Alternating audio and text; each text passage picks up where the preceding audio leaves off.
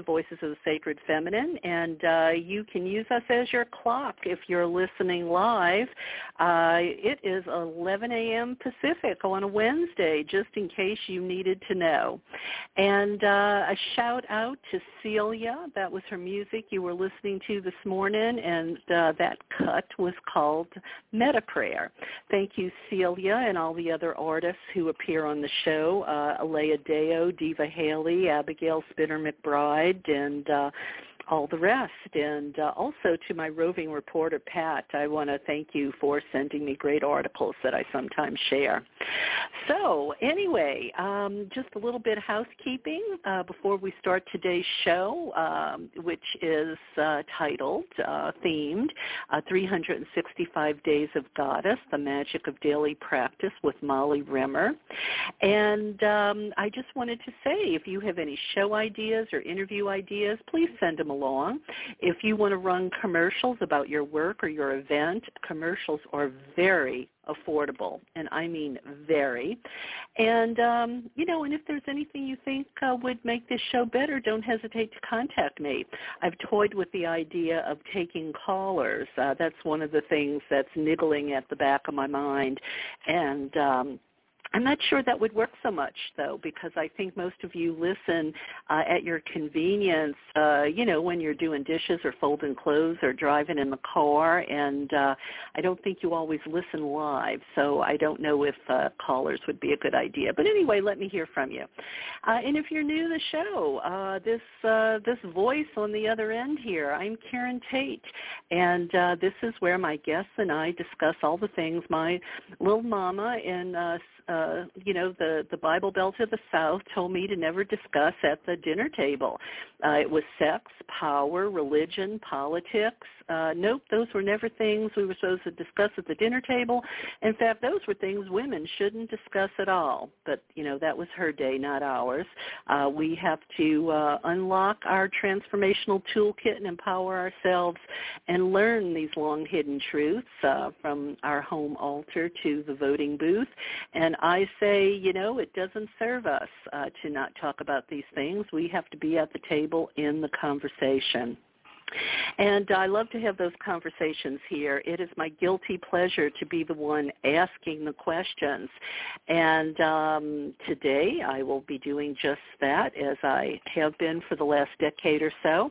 Uh, you can find all of those great archives at Voices uh, of, of, Voices of the Sacred Feminine at uh, Blog Talk Radio. And um, while it would take you a long time to get through all of those shows over the past decade, and uh, there as relevant today as when they aired. So think about that uh, when you're looking for some uh, something new. Um, you know, maybe to listen to.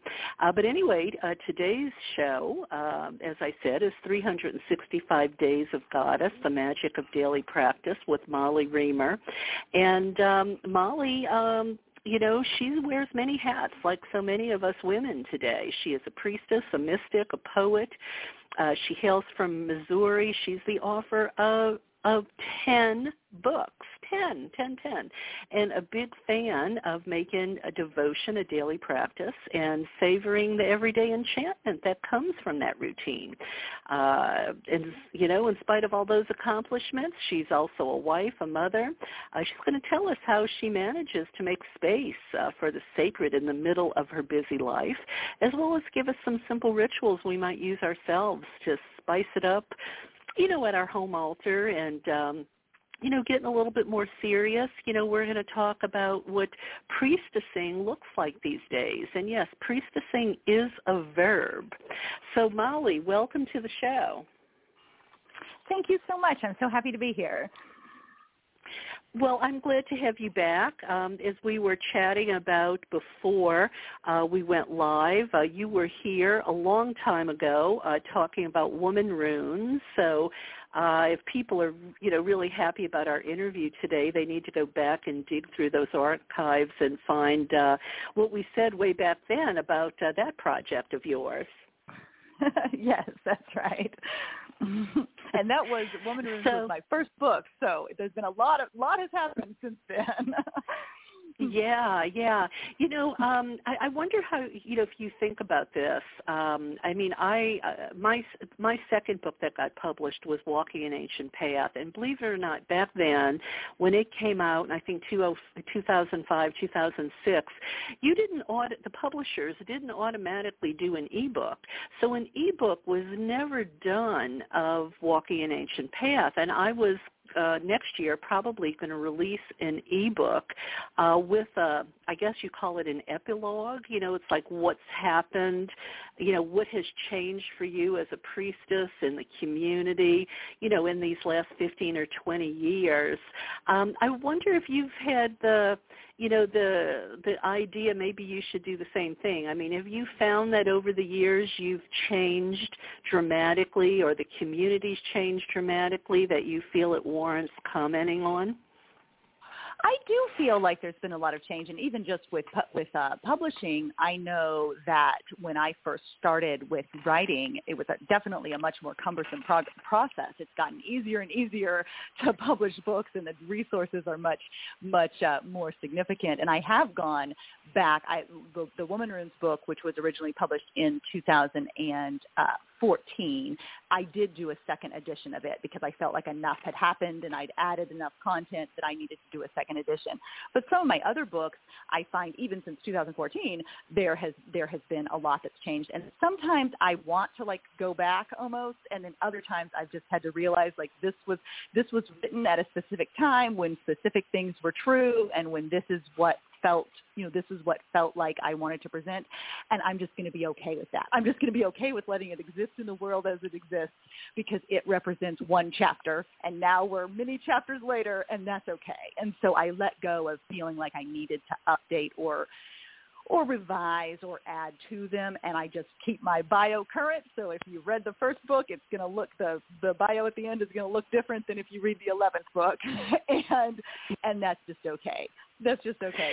But the pro- publishing process, I used to use um, like um, Microsoft Publisher to to format my books, and it's such a cumbersome program that I can't convert those books into digital formats. They don't convert. They don't convert into a Kindle book.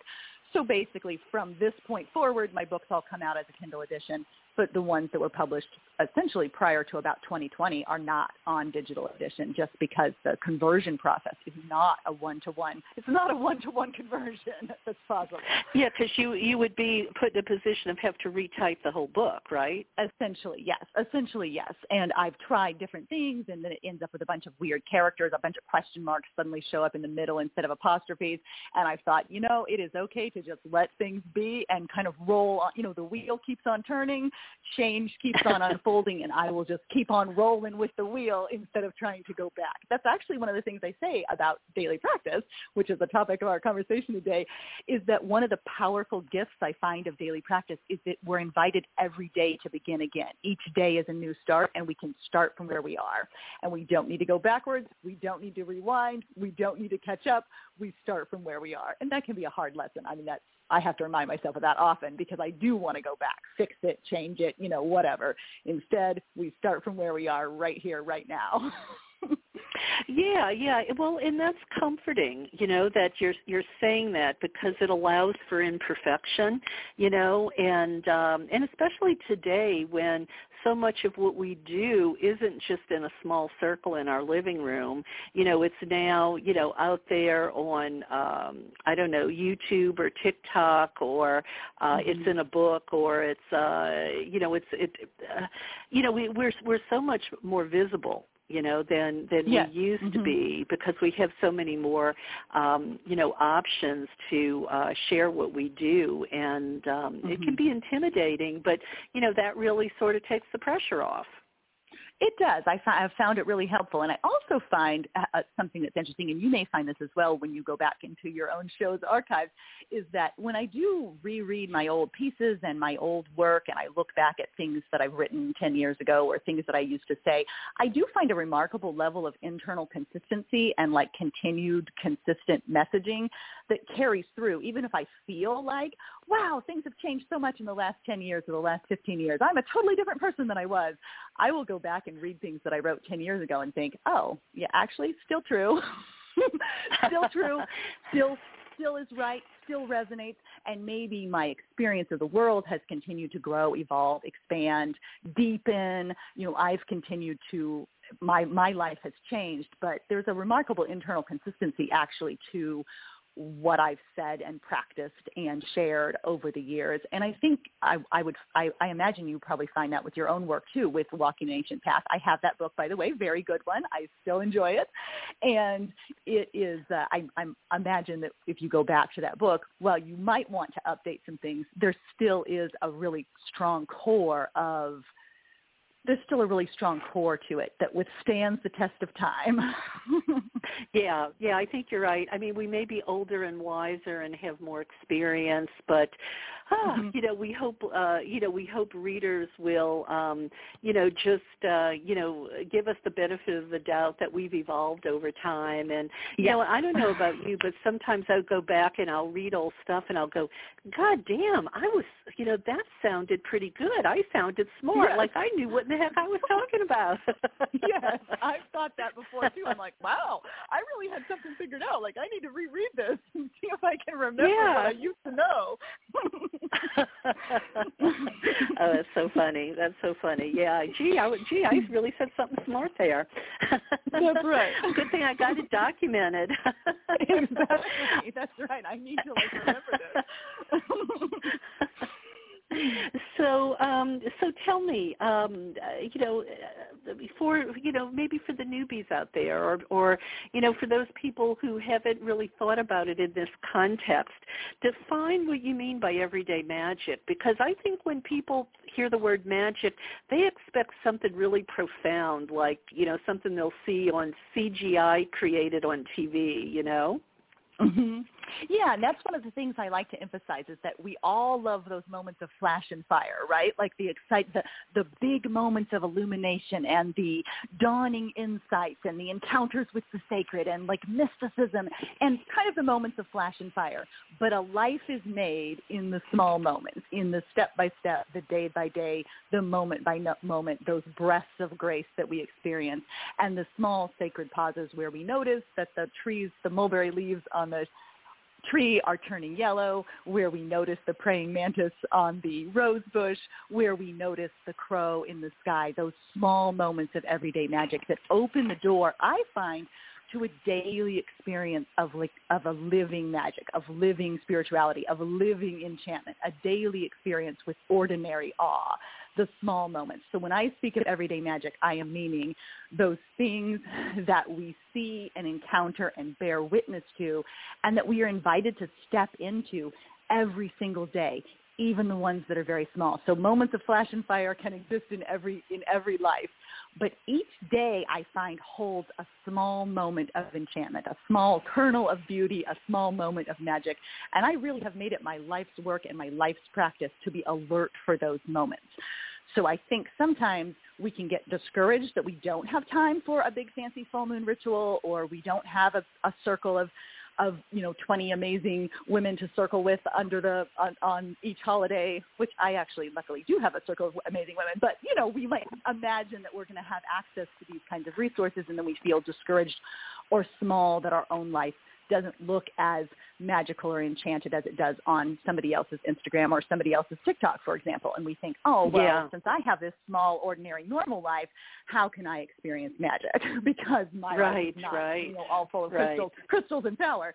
And so I find for myself, I really do. I look for the magic moment. I've kept a magical moment note in my journal every day for five, at least five years where I write down something magical that I saw that day and I have yet to miss a day in five years of seeing something magical. And like I said, it can be small. It can be that you looked up, you were on your way to the mailbox and you looked up and you saw that sliver of crescent moon like at just the right moment and it's shining silver up there in the sky above the mailbox. Or it can be the yellow mulberry leaves, etc. But I, I find it is a is both a challenge, like a self challenge, and a devotional practice to be alert for those moments of everyday magic. So I think there's magic all around us at all times, and it's that ordinary current of the sacred that underlines all, underlies all of our lives. And each day yeah. we're invited to dip our toes into that current and experience it. Yeah, yeah, and I think um, I think when we do that, it puts us, uh, it sets the tone. I think it also mm-hmm. puts us in a place of gratitude, um, and mm-hmm. it, you know, makes us feel like we're part of the sacred. Uh, I think it really does shift our consciousness, and uh, and I think mm-hmm. that's important. Yes, absolutely. And I do also find like if I get to the end of the day and I feel stale and crumbled, you know, we all have days where we feel stale and crumbled and like there is no enchantment and what are you even talking about? And on days like that, I step outside and I look for a bird. You can almost always see a bird somewhere doing something. and when I feel like I've gotten to the end of the day and I haven't had anything magical happen, I will go outside and look for a bird. And I'm like, at least I can have that. yeah, yeah. Mm-hmm. Well, you know, I will I will share a secret with with you and with listeners. You know, mm-hmm. when I was young and a green priestess, I wanted that. What did you call it? The fire and what? Fire I and moments of flash and flash and fire. Flash and fire. Yeah, I was leading a tour to Greece, and um, I had worked so hard to keep this group together to have enough people to make the tour, and I mean, I felt like it was an Amazonian effort. And you know, when we were going to go to Greece and we were going to honor the goddess, and she was going to smile down on us. And I gotta say, I'm, I, I, you know, I, I guess I should just giggle about it now, but I, I feel kind of sheepish. I thought she was going to reward me with uh, a vision. Oh. mm-hmm. and mm-hmm. um, I have to tell you that vision didn't come, uh, but I did have a very magical thing that happened when I got home. You know, sort of after the fact. I had lost a piece of jewelry uh, on that trip. It was a beautiful silver silver unicorn. Uh, you know, that wrapped its legs around this blue stone, and I took it off during the trip because the unicorn horn kept um, catching every piece of clothes I wore, and it was a, it became a nuisance. I shouldn't have brought it with me to begin with, and I I put it away in my luggage carefully, and uh, during the trip I lost it. It was gone. I hmm. probably unpacked my luggage um, I don't know, uh, five or ten times, you know, in the course of the, you know, the 24-day tour. When I got home and unpacked and, you know, put everything away and, you know, took the dirty clothes to be washed and blah, blah, blah, the ring was gone. I was sick over it. And I got to tell you, a few days later, this is going to sound bizarre. People are going to think Karen's a nut job. That ring showed uh-huh. up on my Isis altar. So, oh my goodness. Now yeah. that was well, you know that was pretty incredible, and I, that's not everyday magic, but I don't know mm-hmm. how that happened, you know. And right. um, I I almost feel funny saying it publicly because people either might not believe it or think I'm you know should be in a rubber room somewhere, but that ring was gone, you know. And yeah. I, I don't know. I yeah. I felt like I felt like I got the I, I got the magic after the trip, you know. Yeah. Um, well, well, and that's I, I don't know. Have you ever had anything like that oh. happen? Well, that's I was I'm gonna I have two two things I'd like to say. One is that I do feel like part of and that's why I think I feel so passionate about daily practice, like what's so important about daily instead of monthly, weekly, et cetera, is because every day if you step out like alert for enchantment, you will have both kinds of moments. You will have the small, the small and the everyday and the ordinary, and you will also have the moments of flash and fire. Like they will be there too. And part of the daily is about showing up every day for whatever unfolds, whether it's big and magical and unexplainable, like the ring on the altar, or whether it is, you know, snails snails on the raspberry bushes that catch your eye. But you're putting yourself kind of into the path of magic, so to speak. Like you're stepping out and stepping in and putting yourself into that path of magic. And uh, so when you were talking about the that story, I was thinking about an experience that I had as well, uh, where I was thinking, because one of my special topics of interest is devotion and devotional practice. And I was walking on the beach. I love to go to the beach. I don't. I live in Central Missouri. There is no beach here, but I do travel to the beach as often as I can. And uh, I love to find big shells. I love big shells. I love moon snail shells in particular which are like the big round spiral shells. They're my favorite shell ever. And I was walking on the beach one day looking for the shells and thinking almost and I had this thought, this parallel, like you I can't you can't expect a reward for devotion necessarily. Like just because I show up in my life every day, just because I'm here walking on the beach searching for shells doesn't necessarily mean I quote unquote deserve to find one. Like you don't always get a reward for devotion. You don't always get the the vision that you thought you were going to see. And so I was walking on the beach and I was thinking like uh, it's not necessary to expect a reward for devotion. Devotion is its own path. And it was the full moon, and we'd gone out to the beach early, so it, the full moon was actually setting, and we were walking, and there was a, I saw a fox on the dunes, and we were going along, and I was thinking the thought of there's no reward for devotion. And as I was stepping there, I, or we were we were on the path, eh, or not the path, we were on the sand, and we went to step forward, and my husband's foot came down almost on top of this giant moon snail shell, just my favorite kind, buried in the sand on the full moon on this misty beach walk morning. Right when I was thinking that I didn't need a reward for devotion, there was a reward for devotion right there beneath my feet. So that was one of those magical kind of moments of like, wow, it's this exact day at this exact moment at this exact full moon, there's this exact shell right beneath beneath my feet. So that was one of my moments. Right, right. Well, that's beautiful. Yeah. well, and you know, and you kind of alluded to it as well. You know, talking about devotion. You know, which kind of mm-hmm. makes me think about ritual. You know, another mm-hmm. mistake mm-hmm. I used to make when I was a young priestess was I used to be so caught up in. You know, we learned about all the steps of a ritual, right? Mm-hmm. And being an analytical Virgo, I used to get so caught up in, okay, am I doing all the steps and am I doing it right? And do I have the, you know, the right, am I in the right direction for the right corner? And am I saying the words right? So much so that I wasn't in the energy of the ritual. I was all mm-hmm. in my mm-hmm. left brain, you know? And I felt like if I didn't do this ritual, you know, that, that was this, um, um, you, you know this A to Z kind of a ritual structure that I, I wasn't doing it right. It wasn't worthy of of, mm-hmm. of goddess because she deserved the ultimate, right?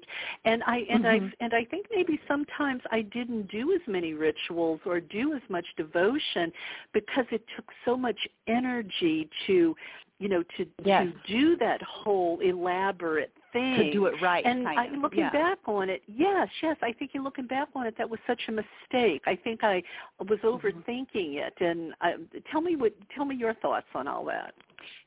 Yeah. So one of the things that I have said and written before is that I feel like life makes its own ceremonies for us every day, and sometimes I mean it does it does it makes it makes a ceremony. Life weaves its own ceremonies kind of countlessly outside our doors, and it's sort of up to us to notice them. So not that they're ma- not that life itself is weaving the ceremony for us, but the ceremony is almost like it's already in progress, and it's up to us to step out and see it. So the setting sun, the rising sun, the way the wind is blowing, the way the rain is falling, what's actually happening. So you mentioned that about the directions and you know getting it right. One of the things I find is extremely powerful spiritual practice and and a way of stepping into when I say the ceremony that life is weaving right now is to step outside or even just look out a window and see what is happening in the north in your life right now. Not north associated with the earth and its color is green and all this kind of stuff. But what do you see in your north, in your own place right now? What do you see in your west? What do you hear? You know, if I hear crows in the east, that's the ceremony that life is weaving right now is crows to the east and mulberry trees to the north and cedar trees to the east and um, sun to the south. And that's the ceremony that we're invited to step into. So I really find it a powerful practice to look at to step into your own world, your own place, right where you are and see like what is what ceremony is underway right now? What can I step into right now? What can I learn from right now? What is this landscape and this day teaching me right now.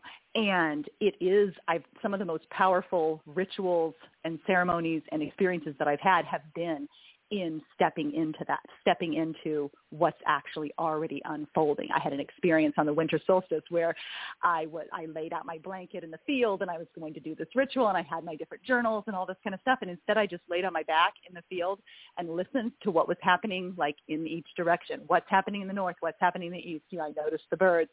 And then when I sat up the sun was the solstice sun was setting and it was coming through the trees in such a way that the sun ray went right through the hands of my little goddess sculpture that I had on my blanket and pointed like right there just like it was Stonehenge you know? And it's not Stonehenge. It's just my blanket. It's just my little figurine there. But the sensation of being like this was a ceremony of life herself and it was taking place whether I was there to see it or not. And I happened to be there and open my eyes and see that sunbeam coming through. So I'm not suggesting that the sun like did that for me. I'm suggesting that it was my responsibility to open my eyes and see what was already present, what was already happening. Right. And then to participate, right. to participate in the ritual that was like unfolding before me. But I do have a thought yeah, about yeah. the over planning as a parent, and so you've mentioned that about being uh, about motherhood and things like that at the very beginning. And so I have four kids, and the oldest one is now 20, and the youngest one is n- almost nine, so he'll be nine on um, at the end of this month. And so that's a big range. I have a big range of kids. I've got a nine-year-old, a 12-year-old, a 17-year-old, and a 20-year-old.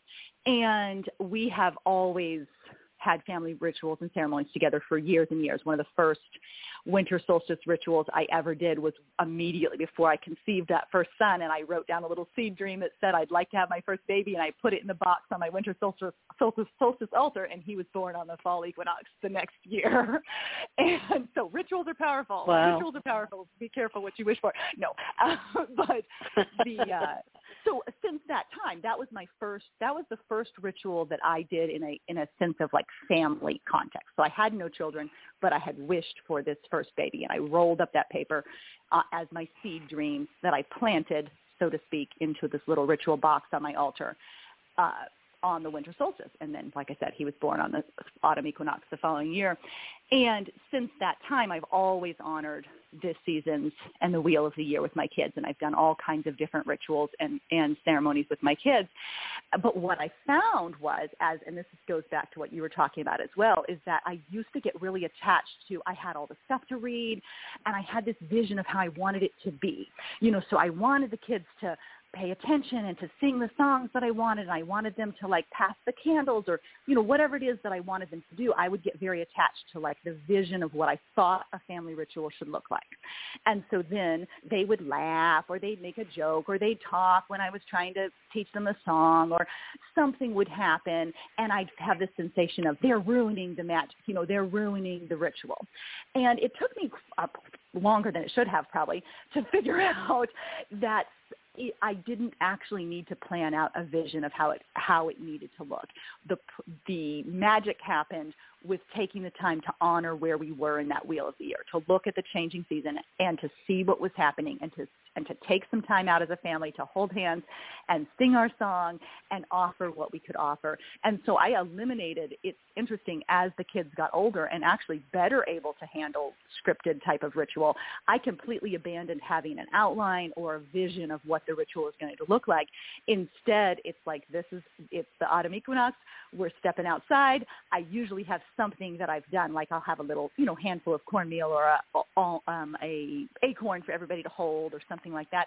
But I let the ritual come from the moment, come from the, the group and we and come from the experience that we're sharing together. So if we laugh or if we try to on the equinox, we always try to stand on one leg, you know, to see how we balance on uh, on one leg, and then we reach out our hands to each other and see how when you reach out to somebody else, your balance gets way better. When you're holding on to each other, you can stand up on one leg lots easier. And I and so if we laugh or if somebody falls down or if something um, goes quote unquote wrong, it becomes part of the it becomes part of the magic, part of that family magic. And so I realized I had to just strip it way back. It had to be much simpler than I ever thought it needed to be.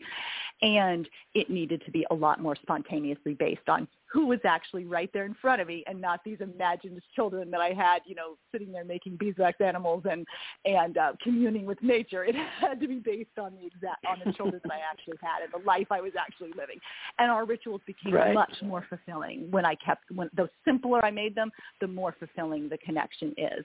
And I also found yeah. that I could do some work first. I could set up my altar space first. I could make my mandala. I could offer a prayer.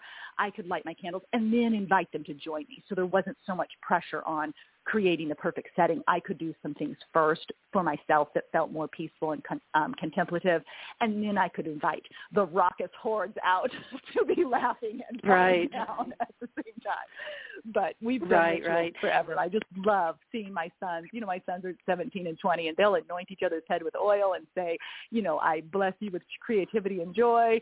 And I love seeing how that's part of their lives and how they interact with with each other and with the world. That they will sing together at 17 and 20. I find that really powerful.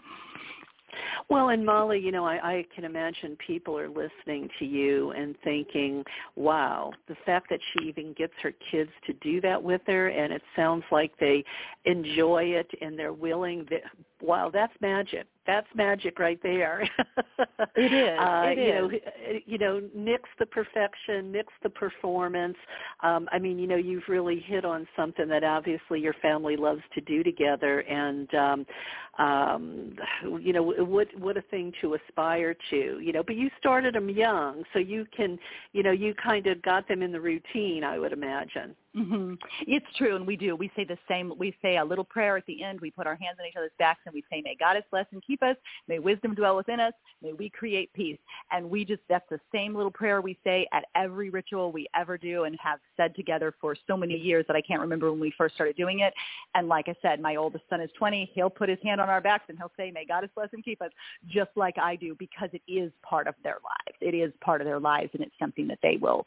And I've found that the more normal you act like something is, the less uh, the less silly people will be about it. So if you're like, right, this is what we do, you know, it's the it's the autumn equinox. We're going to offer our prayer. We're going to drum our little drum. We're going to sing "We Are a Circle" together, and they join in when there isn't a lot of pressure of performance or pleasing. And I feel like in the early days when I'd have a fancier winter solstice ritual or something, then they would know that they'd like disappointed me or let me down because they didn't participate the way I had hoped.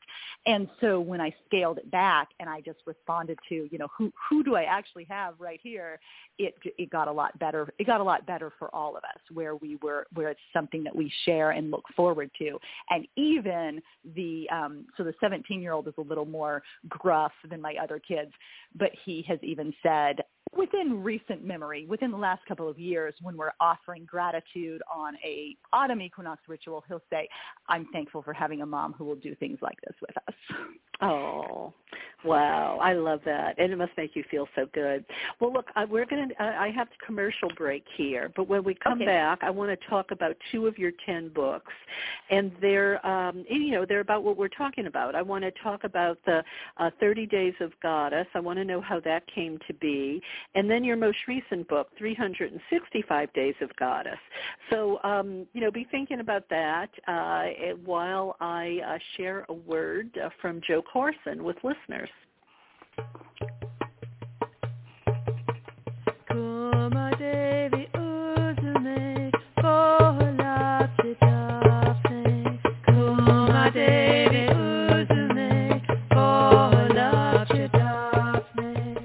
Hello. Let me say a few things about Joe Carson's film, Dancing with Gaia, an exploration of earth-based spirituality shot at sacred sites around the world. Here is Drusilla Pettibone on DearMist.com. I was truly touched and even awed by the film. I really appreciate that there is so much substantive information to digest. For example, the info about henges and tracing the horizon line is all new to me and totally fascinating. The film was very beautiful and I was amazed how it was able to capture so many of the descriptions visually and seamlessly connect vintage footage with modern. I especially loved when images were dynamically superimposed on each other, like the lace with the water and the dancing in the flowering meadow. A visual feast and with so many layers. I am also pleased to have been introduced to Monica Sjöö and her work. It's so important for pagans to become aware of our heritage. It seems easily lost among so many new books, and the film really brought me home in a new way. Dancing with Gaia is available at dancingwithgaia.com.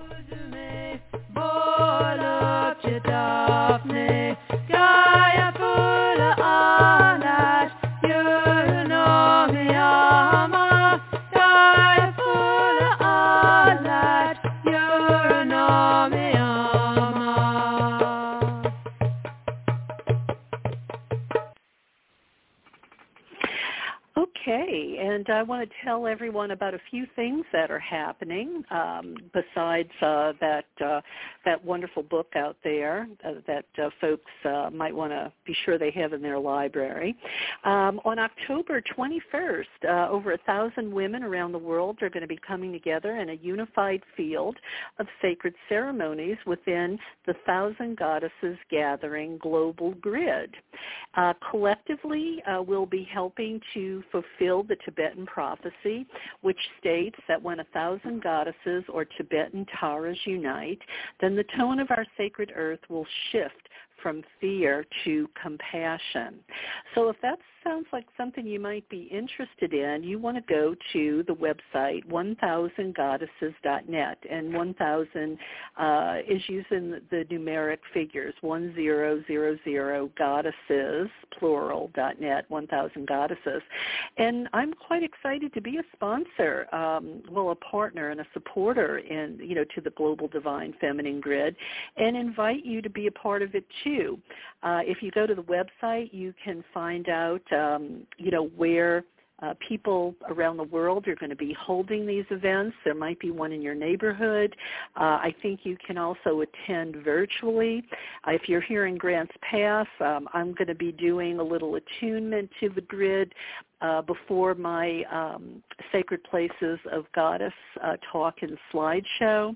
Uh, so uh, if this calls to you, um, you know, please go take a look at the thousandgoddesses.net. Um, you know, learn what's happening, understand, uh, see if you resonate with it, and you know, take part in whatever way you're able. And, you know, uh, you can do it at your own home altar like, um, you know, we're talking about today with Molly. You know, it doesn't have to be a big elaborate thing. If you want to be a part of this, uh, you can do it yourself as a solitary and it's just as legitimate and meaningful uh, as if you were with uh, 20 people, you know, in a temple or something like that. So don't disregard, um, you know, the simplicity of just doing it yourself at your home altar. And uh, also, if you're looking for a goddess tour, uh, I want to tell you about the one that's coming up in Mexico, November 6th through 8th. Um, there's going to be a Sacred Feminine Women's Gathering in magical San Miguel de Allende, Mexico. Um, and that is a beautiful small city which uh, was voted uh, Travel and Leisure's most enchanting destination in Mexico this year. And a group called Calling the Circle will have ceremony with native facilitators, speakers uh, who share goddess wisdom, smaller sister discussion groups, journaling, sound healing, and collaborative creative experiences. Uh, their intention is to connect, inspire, empower, and celebrate the divine feminine and all those gathered. So uh, they say join them as they connect with the essence of goddess wisdom, learn from women considered inspirational leaders in their fields, and explore topics that include sacred feminine spirituality, ancient matriarchal cultures, ritual creativity, and the visionary path into this new time.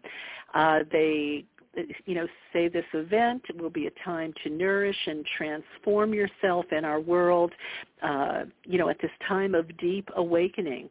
So visit the website to find out more or to register, and that website is sacredfeminine.circle.com, sacredfeminine.circle.com. Okay, so um, if uh, you just tuned in late, uh, I am talking to Molly Remer. Um, you know, a goddess advocate extraordinaire, a lady who can do it all. Uh, Ten books under her belt, rituals, uh, newsletter, mother, wife, um, uh, you know, she is definitely a mentor for our times. And uh, Molly, you know, we've been talking about doing ritual and uh, daily practice. Uh, let's start with uh, the shorter version, uh, the 30-day version. How did um, 30 Days of Goddess, one of your 10 books, how did that come to be? Okay, so just to clarify, 30 Days of Goddess is actually a, pr- a, devotional practice that I created. So it's not actually a book. It is a it is a monthly practice, and then 365 Days of Goddess is the book that came out of that practice. So 30 Days Got of it. Goddess continues to evolve and expand and and uh, new developments keep being created for it every month and then that rolls out at 30daysofgoddess.com the basic pat practice is always free and so I cre- I create new materials for that every month. And then the 365 days of goddess book really supports that practice as a it kind of brings it together into a daily devotional reader. But 30 days of goddess as a practice really started in December Of 2020, I was feeling very, I mean, we know that 2020 was a rough year, right? And I got in 20, uh, 2020, 2021, 2022, there's been several rough years in a row. But I arrived, it was right before the winter solstice in 2020, and I woke up one morning and I thought I had just written, I had just published my second goddess devotional called Whole and Holy. And I had been thinking about ways to kind of help pr- promote that book. And I was thinking about like, how do I, one of the number one questions I get from people is, I have this sense of the goddess. You know, I have this sense of the sacred. I have this sense, I have this curiosity. I have this, this sense, you know, she's dancing on the edges of my consciousness.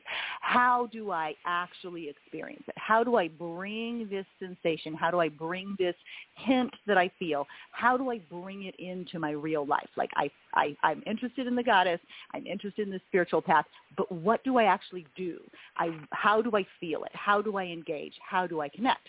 So it's December of 2020. I wake up in the morning and I suddenly thought to myself, 30 Days of Goddess. I'm going to do a, day, a daily devotional practice.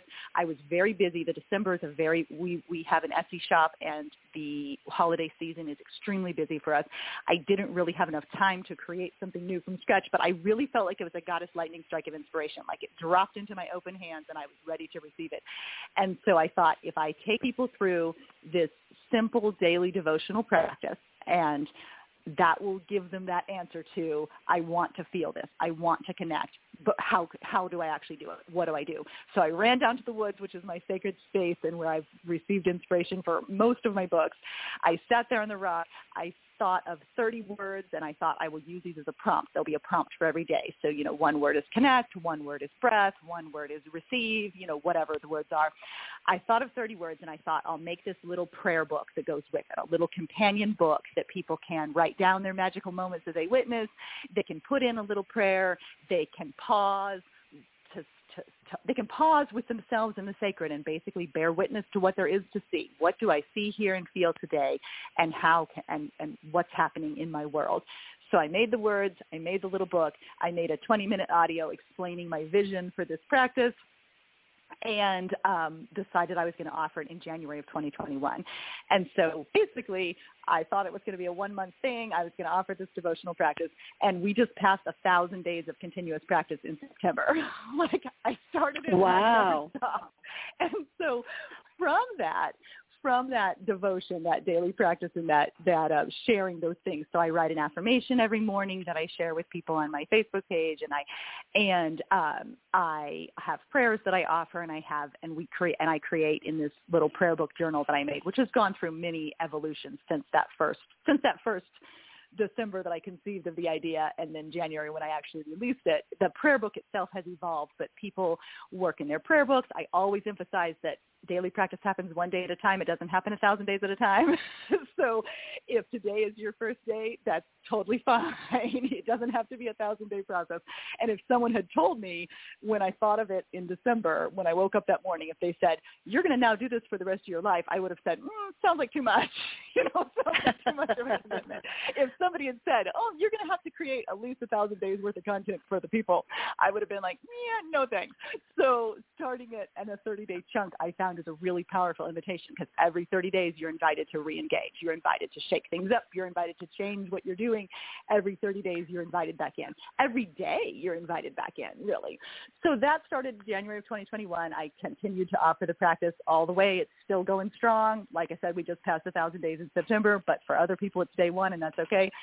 And from that writing, so I created a deck, uh, the 30 Days of Goddess Daily Practice deck. So there's a deck of cards that goes with it. And then I also wrote the book, 365 Days of Goddess, as a daily devotional companion. So basically there is a message in the book for every day of the year. So when you get it, you can open it up to say October 11th and you can just read what's there. So it helps form a devotional anchor point sort of to the day. So if you don't have if you don't have a lot of time to be doing a bunch of art or having a bunch of rituals, you can get your book, you can open to the day that uh, the day of the month that it is and you can read the message there and take a moment to either offer it out loud or just put a hand against your heart and receive what that prayer or that blessing or that message of the day is. So the three 365 so Days of Goddess book is really intended as a daily devotional companion for your spiritual journey. So, and so it's not particularly a different goddess every day. It's more no, a no. sense of it's more a sense of spirituality that it's more spiritual may or may not involve goddess. Mm-hmm. Yeah. Right. Okay, cool. Yes. And so cool. and I, I explain that at the beginning of the book that you're welcome to address the prayers in it to a specific goddess. Some of the prayers do use goddess in them, but a lot of them are more are more a, gen, a general sense of the sacred. So you're welcome to uh, actually offer the prayer like on be, to a goddess in particular, or to um, just receive it as a blessing for yourself or offer it to others. So it's intended yeah. as a as a companion on that spiritual journey. Mm-hmm. Right, right. Well, and I, and I, you know, and and I want to, you know, talk about sort of a parallel topic, you know, to everything, mm-hmm. you know, we've been sharing. I mean, you know, we, you know, we've been dropping these hints and clues about about it, uh, but the it is, um, you know, the the priestessing, you know, a priestessing mm-hmm. today. Um, you know, what do you think that looks like today, Molly? Uh, and is it different than it was? You know, maybe 20 or 30 years ago when we first started. Yeah, I do think priestessing has evolved, and one of the things that I really find that's important, that has always been important about priestessing to me is, you know, in like a, a witch, for example, is a solitary path, or can be. A, a witch can be a solitary or a communal path, but it's a self-defined experience. Priestessing has a community a community element. It always has a community aspect. The and we can be priestesses of our own hearts. We can be priestesses with our own families, that kind of thing. But and we can self-priestess to each other, to one or to ourselves. But in many ways, priestessing is a communal experience. Like you, you are offering something to a community and you and the community is seeing and receiving something from you. So there's a community aspect to priestessing that I find is really central and really important. It's not priestessing is not a solitary path. It's not a solitary experience. There's a community aspect. And in the olden days, so to speak, when I first started out, I always felt like that community had to be in person. I felt like it was people that you had to be able to join hands with. You had to be able to stand around the fire with them. You had to be able to sing with them. There had to be a face-to-face component for me to have it feel like it was a real connection, so to speak. And I still have a deep heart, deep deep place in my heart for face-to-face connection. I don't. I think there's, you know, it's incredibly powerful to stand hand in hand around a fire together. Like that's really important. But in as the years have gone on and as my own practices and offerings have evolved, I've come to see there really can be powerful connections online as well. And even as you do with your show, or as any of us authors do with our books, like those things enable us to reach beyond our own community's borders, our own household, our own local situation. Those books and podcasts and and Zooms and online rituals, they enable us to extend our hands metaphorically outward to the whole world. And so to me, that's how the sense of, of community priestessing has evolved in that I can reach out my hand, my metaphorical hand, to people in any state or any country through technology through being able to do online events. So I still have an in-person circle. I, I still think that's incredibly valuable. I have my circles with my family. I also have a small circle with some friends. And then I have a larger circle that so far we got we really took a, a hit in the pandemic years in terms of our ability to meet uh, regularly and face to face. But in this year, I've been rebuilding our. we do a seasonal, so we do just a four four times a year seasonal retreat circle together in person, and that is, like I said, the, the great the larger group of like about twenty of us that get together for for retreats and rituals. And then, but I've also so I still have those in-person connections. I still think they're extremely powerful. I'm not uh, in any way suggesting that we should give up on in-person connection. I think it's very important but I have also started to do, I do an online circle once a month and I do a weekly live, a weekly live on Facebook with my um, Patreon community. And I have found that those things really allow you to gather in the virtual living room with people that you would never actually meet in real life because you're in too far-flung locations. So I consider myself to be a late adopter to online ritual work because I was so attached to the power that I experienced with face-to-face ritual. Like I had so many magical and wonderful experiences with face-to-face groups that I didn't want to I didn't want to have to move to online. Like I love getting together with real people, and uh, so it took me a while, but I finally started to see that there's some real there's real power that can and real magic that can be made through virtual connections as well, especially because it allows us to extend those metaphorical hands farther than we can in person. Yeah, and yeah, we can and, really we can yeah. really connect. Mm-hmm. And yeah, there's a lot of magic can, me. I've had some really powerful experiences. Yeah, and we can do things with people we might not ever have thought we might mm-hmm. be able to get together with and uh and actually do these things. Um you know, as we were saying before the show started, um uh, you know, it, it priestessing in the age of TikTok, however, um oh, you know, mm-hmm. I uh, I I still hesitate to um i don't know just turn the camera on myself you know? There's something mm-hmm. about that i st- i still find intimidating and um uh and i shouldn't you know? And, and maybe i'll maybe i will at some point work around it. But it feels like today in order to reach people that that's you know we we have to evolve with the technology right well, and I don't. Uh, that my uh, my objection to TikTok comes from like I don't really want to be a performing monkey. You know, like I don't want to be a yes. dancing bear for people, and I also don't want to distill something that I feel like is really complex and powerful and deep. Like my own walk with the goddess and my own spiritual path. Like it's about depth. It's about depth and connection and regular devotion and showing up like in authenticity and full open-hearted presence. And I feel like when we reduce those kinds of things down to uh, one minute one minute videos or 30 second videos or we're trying to take something that's deep and complex and we're trying to turn it into something snappy. We're trying to turn it into like a sound bite or something that will grab the people's attention and kind of like quickly quickly snare their attention, but where's the meat? You know, like where's the depth? Where's the juice to that? So I still remain yeah.